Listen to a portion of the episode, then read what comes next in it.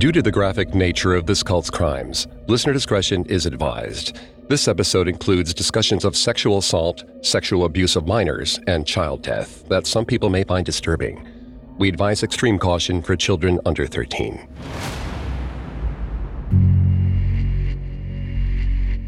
Seventeen-year-old Ariel was nervous as she approached a mobile trailer with the leader of the House of Yahweh, Israel Hawkins.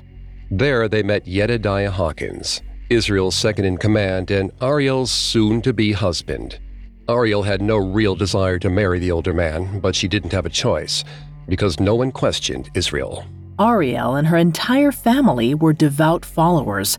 On the 44 acre House of Yahweh compound in Eula, Texas, Israel's word was law. So when he demanded that Ariel marry Yedidiah, they willingly complied. As Ariel approached Yedidiah, he reached out his hand. Unable to refuse, Ariel accepted.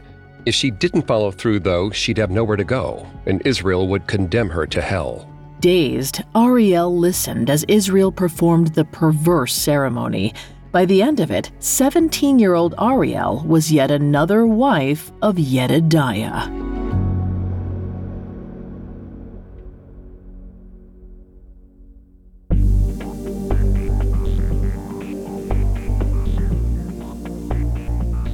Hi, I'm Greg Polcyn. And I'm Vanessa Richardson. And this is Cults, a Spotify original from Parcast.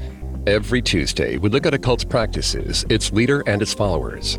You can find all episodes of Cults and all other Spotify originals from Parcast for free on Spotify. Last week, we traced Bill Hawkins' evolution from a police officer and failed businessman to a strict, misogynistic, and controlling cult leader who renamed himself Israel. This week, we'll explore his predictions about nuclear doomsday, how some escaped his church, and how one couple attempted to reveal his corruption to the nation. We have all that and more coming up. Stay with us. Hear that? It's the sound of someone whacking the ground with a rake. Specifically, they're beating around the bush, which we've done enough of in this ad too, so let's get right to it. The new Moneymaker scratch off from the Ohio Lottery doesn't beat around the bush. Money Maker. Play the game and you could win money up to $2 million. With more than 88 million in prizes ranging from 50 to $500, Moneymaker cuts right to the cash. Lottery players are subject to Ohio laws and commission regulations. Play responsibly. The Hargan women seemed to have it all. We were blessed. My mom was amazing. But detectives would soon discover Inside the house, there were the bodies of two women. a story of betrayal you would struggle to believe if it wasn't true. I am just praying to God. This is a sick joke. From 48 Hours, this is Blood is Thicker The Hargan Family Killings. Listen to Blood is Thicker The Hargan Family Killings wherever you get your podcasts. It feels like we're all being told to go on this diet, take that supplement. Ozempic will give you depression, but you know what'll cure that? Weed. Or you could try to balance your hormones. At Science Versus, we're like, What the f is going on? forget the crap online and listen to Science Versus. Just the facts. Oh, and a bunch of stupid jokes. What is a ghost's favorite fruit? Blueberries. That's Science VS. New season out on Spotify soon. By 1994, Kay Hawkins had endured decades of physical and emotional abuse at the hands of her 60 year old husband, Israel. She'd watched as he'd grown his small congregation from just her and their kids to a following of a few thousand across the globe, known as the House of Yahweh. On the 44 acre property in Eula, Texas, Israel taught a strict version of Messianic Judaism, which drew from evangelical Christian beliefs, Old Testament customs, and prophecies about the apocalypse. The compound functioned independently of the outside world. It had a slaughterhouse, cannery, and printing press where they published Israel's teachings. Standing in front of a hundred or more followers in the group's 1,200 seat auditorium, Israel often spoke about the end times, among other outlandish beliefs. After enduring it all for decades, Kay had enough and divorced him at the end of 1994. A few followed her lead. The group's music director and other high ranking officials trickled out of the House of Yahweh that year and the next, but the large majority of Israel's followers stayed. To prevent more from leaving and to ensure he stayed at the center of their lives, Israel mobilized several male followers to help him. They either protected him like bodyguards or acted as enforcers, occasionally roaming the grounds and searching through people's belongings.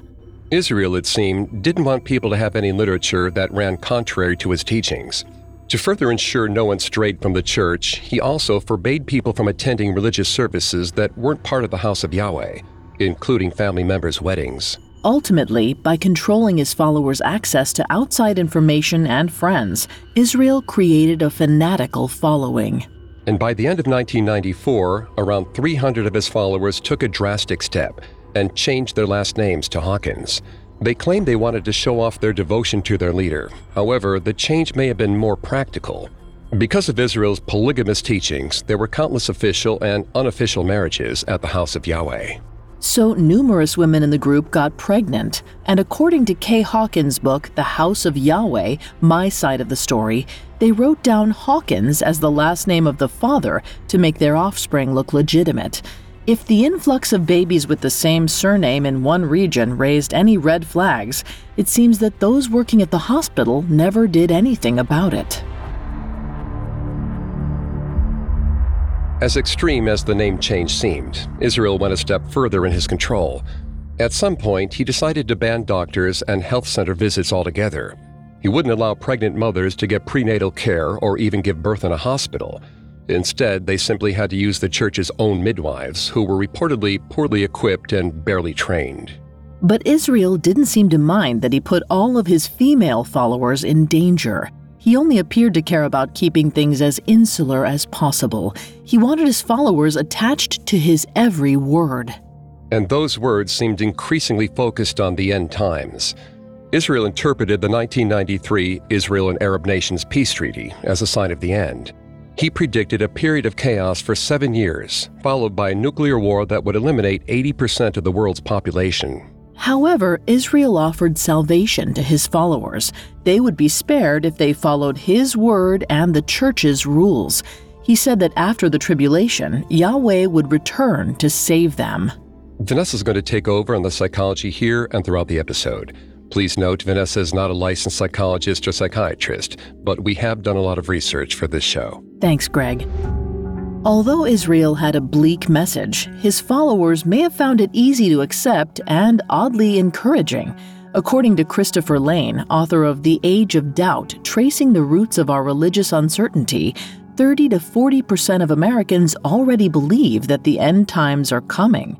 As journalist Courtney Hutchison writes in an article for ABC News, this belief in end times derives from a number of human urges, from the fear of death to the desire for justice to the fatalistic despair that this world is too broken ever to be fixed. Consequently, those fears create fertile recruiting grounds for doomsday preachers.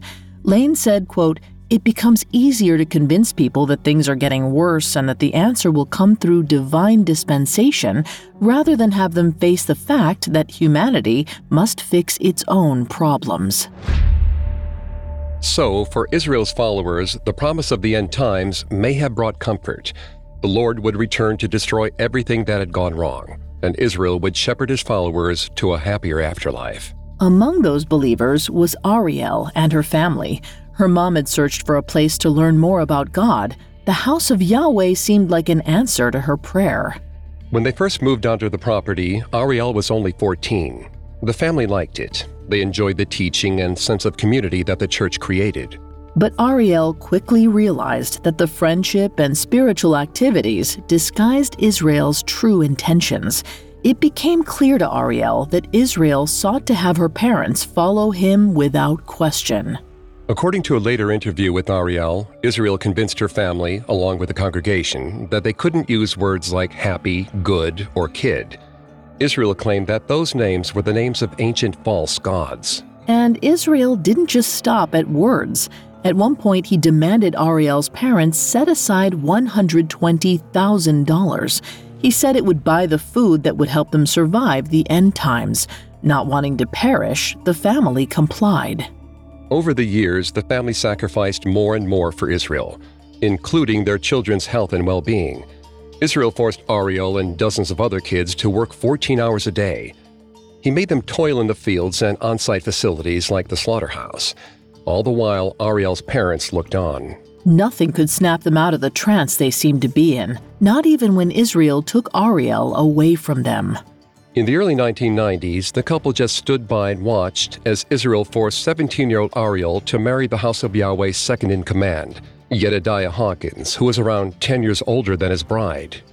Ariel likely didn't want to marry him, but felt pressured on all sides. Not only did the leadership compel her to follow through, but her parents did as well.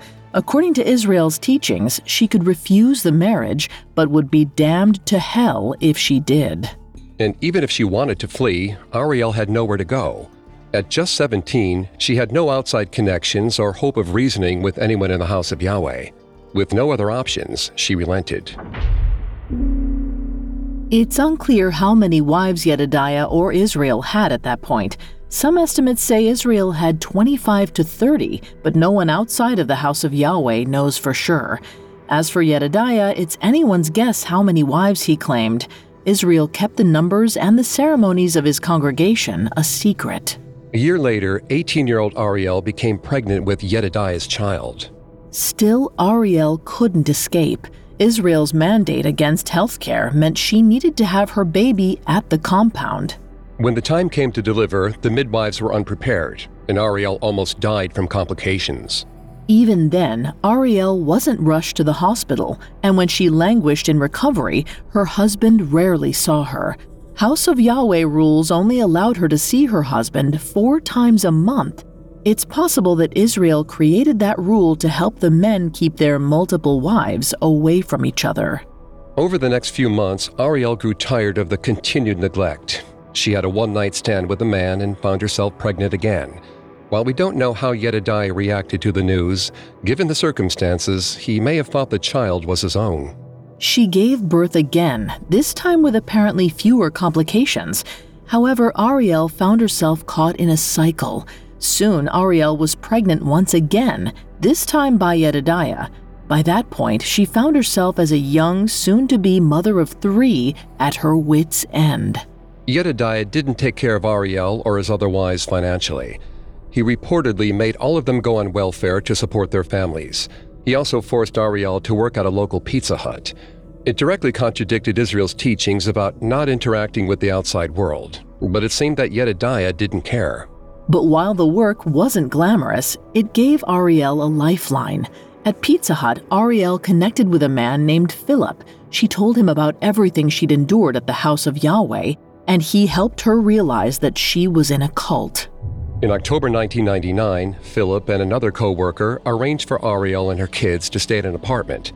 With their support, Ariel escaped the house of Yahweh and started a relationship with Philip, but it still wasn't easy. Everyone in the church shunned her. Her parents resented her and even fought for custody of her three children. While she eventually won custody of her two daughters, her son wanted to stay at the house of Yahweh. Ariel had to move on with her life. She married Philip and they settled in Georgia to start over. Even though Ariel got a second chance, not all of the House of Yahweh's members were so lucky. Coming up, Israel's teachings kill innocent people. Hello, I'm Hannah Maguire. And I'm Suruthi Bala, and we're the hosts of the new Spotify original from Parcast. Sinister Societies. You may know us from the very creepy and excellent podcast Red Handed, but now we've teamed up with Parcast for an unprecedented look at history's most nefarious groups.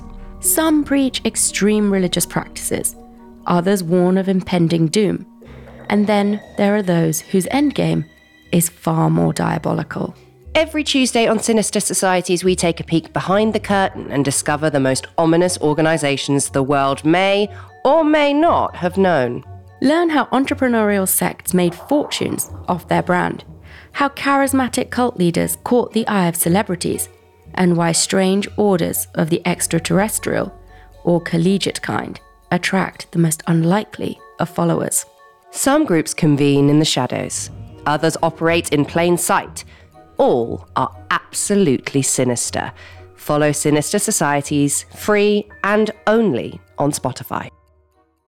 This episode is brought to you by Anytime Fitness. Forget dark alleys and cemeteries. For some, the gym is the scariest place of all, but it doesn't have to be.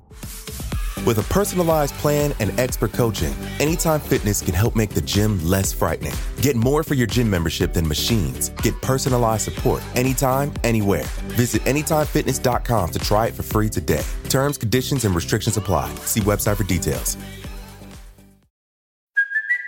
It's Kaley Cuoco for Priceline. Ready to go to your happy place for a happy price? Well, why didn't you say so? Just download the Priceline app right now and save up to 60% on hotels. So, whether it's Cousin Kevin's Kazoo concert in Kansas City, go Kevin, or Becky's Bachelorette Bash in Bermuda, you never have to miss a trip ever again. So, download the Priceline app today. Your savings are waiting.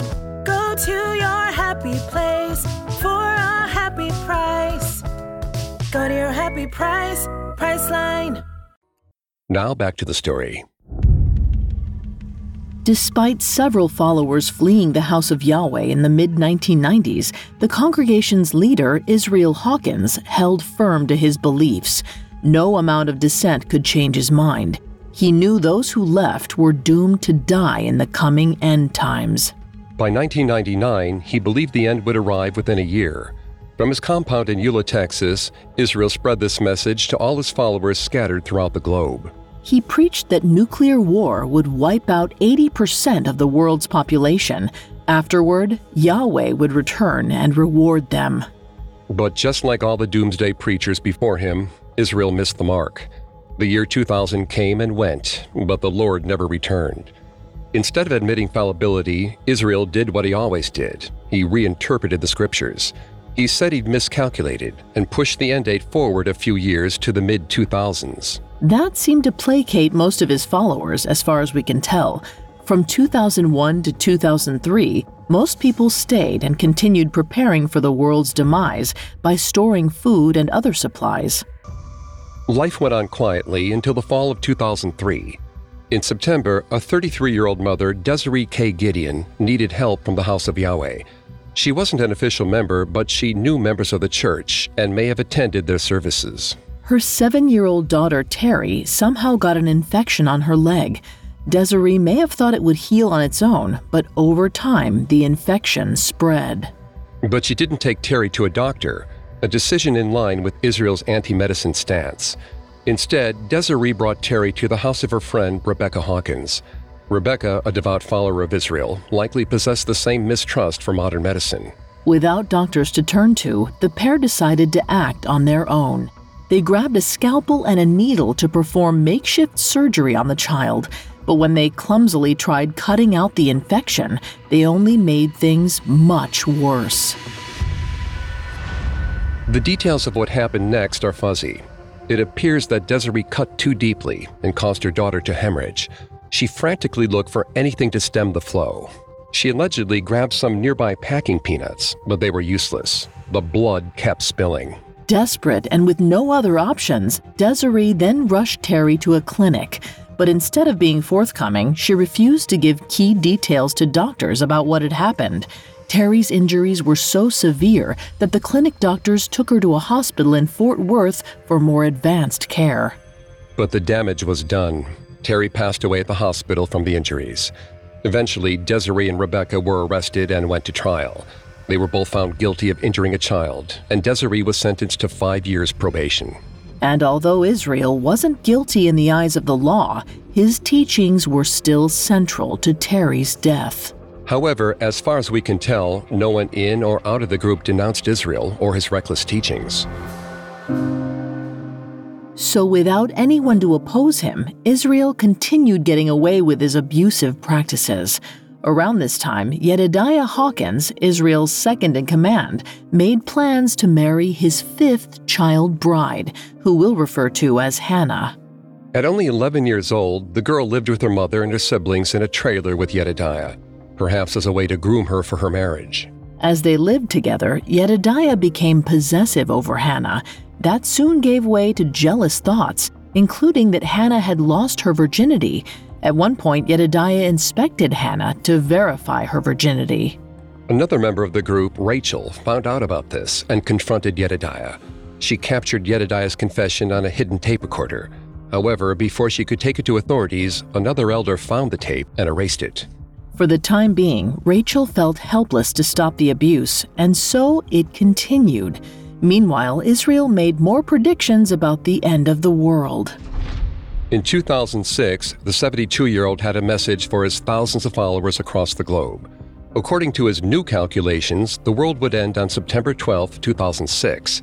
He claimed that the escalating world tensions would cause the equivalent of World War III. According to him, this would unleash a catastrophic nuclear fallout. Israel's apocalyptic message reached a village in central Kenya that had a small group of leaders dedicated to the house of Yahweh. After hearing the warning, they successfully whipped the rest of the villagers into a frenzy. In preparation for the nuclear holocaust, the Kenyans gathered supplies, hazmat suits, and dug a ventilated network of tunnels and bunkers underneath their homes. When September 12th arrived, they donned their equipment and huddled together in their shelters. They braced themselves for the earth shattering explosions. That never came. By the next morning, the villagers emerged to find the world just as they'd left it. Many of them laughed it off and resumed their lives, but local authorities didn't think it was a laughing matter. Soon after, Kenyan authorities detained the local House of Yahweh leaders and made them swear to never stir up trouble like that again. Afterward, the House of Yahweh sect in Kenya ceased to exist. Back in Texas, Israel's followers simply accepted that he'd miscalculated again. The members developed a phrase that helped them rationalize Israel's failures. They used a verse from scripture that said, quote, four out of five shall fall away. To them, it meant that 80% of their followers would abandon Yahweh in the end times. If they wanted to prove themselves faithful, they had to stay, no matter how wrong Israel appeared to be. And then they would be saved. But while that made it easier to overlook Israel's failed predictions, it couldn't explain away other traumas in the group. That same year, another one of his members, a woman named Lisa Johnson, went into labor. Like Ariel years earlier, she only had midwives to help her. Lisa gave birth, but started bleeding profusely. Still, Lisa did not go to the hospital. Perhaps she and her midwives believed God would heal her. Instead, Lisa died. In addition to this tragedy, officials caught wind of a previously unreported death at the house of Yahweh. At some point in 2006, an infant passed away, and when the police exhumed the body, an autopsy revealed something worrying that the child had died from malnourishment and traumatic asphyxiation. That occurs when pressure is placed on the chest and prevents normal breathing. But even with the damning autopsy report, it seems that the police never had enough evidence to file charges. So, by the end of 2006, 72 year old Israel had made at least two false doomsday claims, and three people associated with his group had died. For many, this would have been a time to stop and reflect on one's actions and come clean. But not for Israel. He'd already disrupted so many lives that the deaths he'd caused probably meant nothing to him. He'd spent the majority of his adult life craving adoration, and he wouldn't just give that up. In fact, it seemed like his arrogance only grew more severe, and for some followers, that was a turning point. One couple, Norman and Alicia, claimed that during a sermon, Israel looked out among his followers and appointed himself king over everything. Norman and Alicia found that deeply concerning. They'd been members of the group because they wanted to devote themselves to God. Now, suddenly, their leader seemed to make himself God. Yet, as disturbing as that was, it didn't compare to what they experienced later. They lived near the compound and had eight kids, some of whom were girls. And when their daughters reached the ages of seven and nine, the older men approached Norman and complimented how righteous the girls were. According to an interview that Norman gave on the TV show Dr. Phil, they'd tell Norman, Boy, they're going to make nice wives. With that comment, the couple had had enough. Fearing for the safety of their daughters, Norman and Alicia left the house of Yahweh. Their departure may have inspired Hannah, Yedidiah's soon to be fifth wife, to take action as well. By this point, she was 14 and had been enduring abuse for years. Thankfully, in the fall of 2007, her situation was anonymously reported to authorities. That October, the Texas Department of Family and Protective Services brought Hannah in for questioning. She told them that she'd been molested since she was eight years old, most recently by Yedidiah, who was preparing to marry her. After Hannah shared that with authorities, Yedidiah came to pick her up. When he arrived, though, the police detained him. He would finally be held accountable. Only a few months later, Yedidiah's leader was also brought to justice.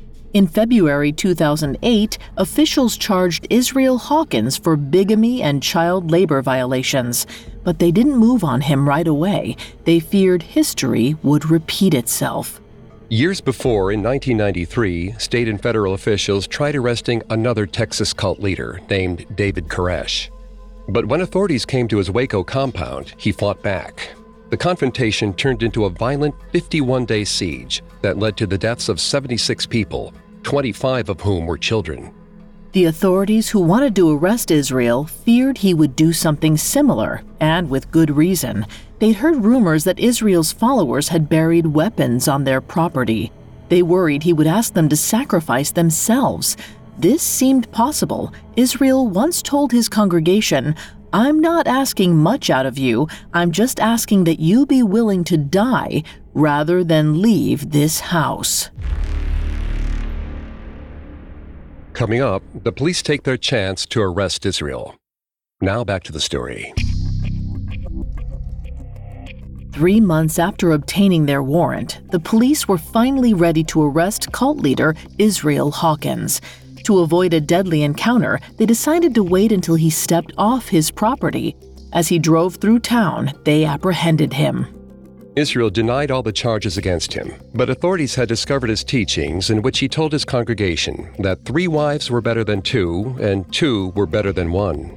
They also found two birth certificates from mothers ages 19 and 22 who listed the 74 year old leader as the father in 2007.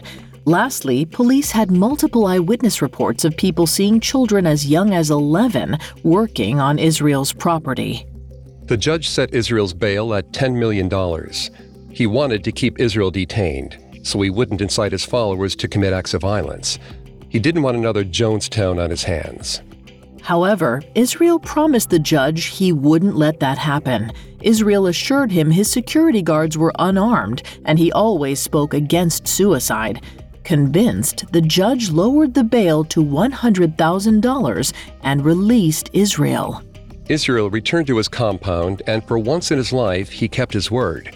He didn't stir up a violent rebellion, and he went to court for his trial when summoned. Ultimately, Israel and Yedidiah's trials took place around the same time. In December of 2008, Yedidiah's judge found him guilty of aggravated sexual assault of a child and sentenced him to 30 years in prison. When Israel received his sentence in 2009, his punishment was less severe. The prosecution couldn't charge him with bigamy because Israel hadn't legally wed more than one woman, and current members of the cult denied they practiced polygamy. However, authorities were able to convict Israel on four counts of child labor violations.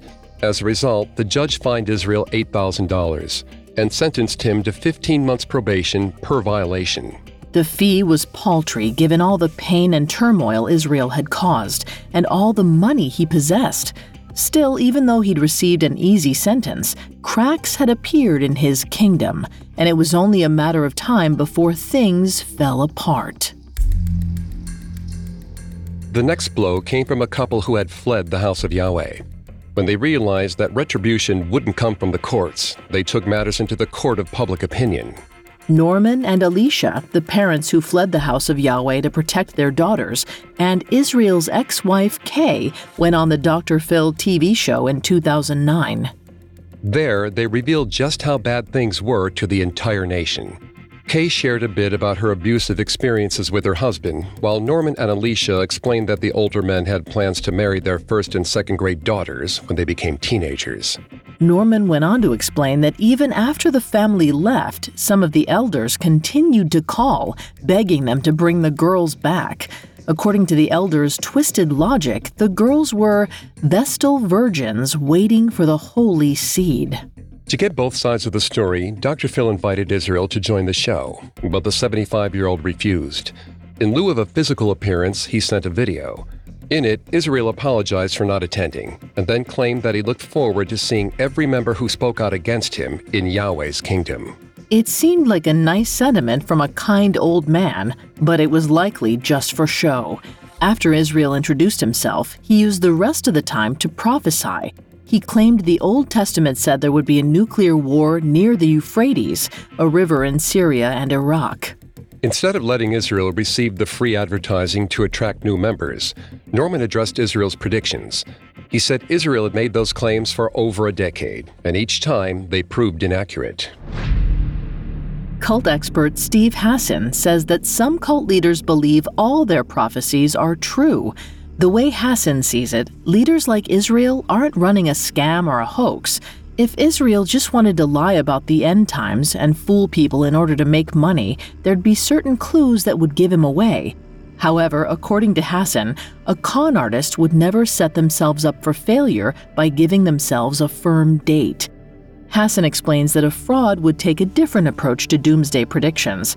He'd say the end was coming, but never say when. That way, people could never pin him for lying.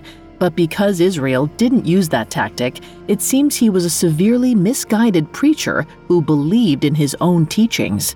While the Dr. Phil appearance served to discredit and expose Israel, it's unlikely that anyone at the house of Yahweh saw it. With Israel's strict rules, his followers still weren't allowed to watch TV or consume any other media. After the appearance on Dr. Phil, Israel mostly stayed out of the limelight. With his advancing age, maybe Israel lost his drive to keep pushing his apocalyptic message to outsiders. Still, if Israel seemed to slow down, the House of Yahweh has occasionally made headlines over the years. In 2014, authorities arrested one of his high ranking members and charged him with obstruction of justice and retaliation. According to them, on March 27, 2014, this man sent 96 aggressive emails to a law firm that represented the House of Yahweh in civil court. He wrote that he'd either shoot, stab, or blow up the lawyers, presumably if he didn't get his desired outcome in trial. In one email, he wrote, I'll kill the judge too. I know where he lives. Try me. Since then, the House of Yahweh has stayed out of the spotlight, hosting most of its material to its website. It sometimes launches press releases to announce various prophecies about world politics and end times, but that's about it. As of 2021, 87 year old Israel and his followers still believe that the House of Yahweh is the one true church. The rest, according to Israel, are all deceitful and satanic. Over the years, some former members have escaped the House of Yahweh. Some of these survivors have posted their stories on YouTube and other forums. They talk about how they eventually noticed Israel's hypocrisy and control and decided the church wasn't for them. But for the followers who remain, Israel or another high ranking leader presumably gives sermons every week, but we don't know what else goes on. It appears as if Israel no longer wants any attention, or if he does, he can't get as much as he used to. If that's true, then it's the only real change we've seen in Israel's character. His ex wife Kay said early on that he'd always lived for the spotlight and had done whatever he could to get it. But perhaps once he got it, he realized that it only revealed the holes in his leadership and beliefs. What we do know is that none of Israel's predictions about the end times came true. The only thing that's near its end is his reign of terror.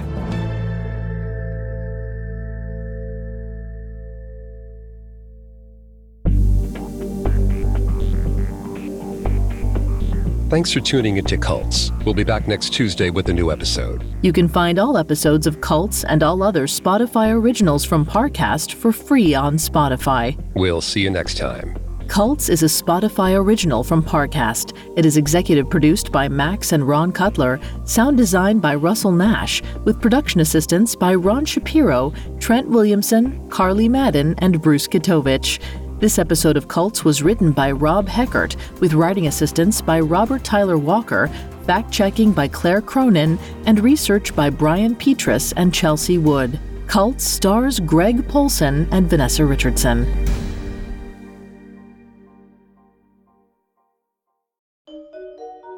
You aren't supposed to know about them unless they want you to.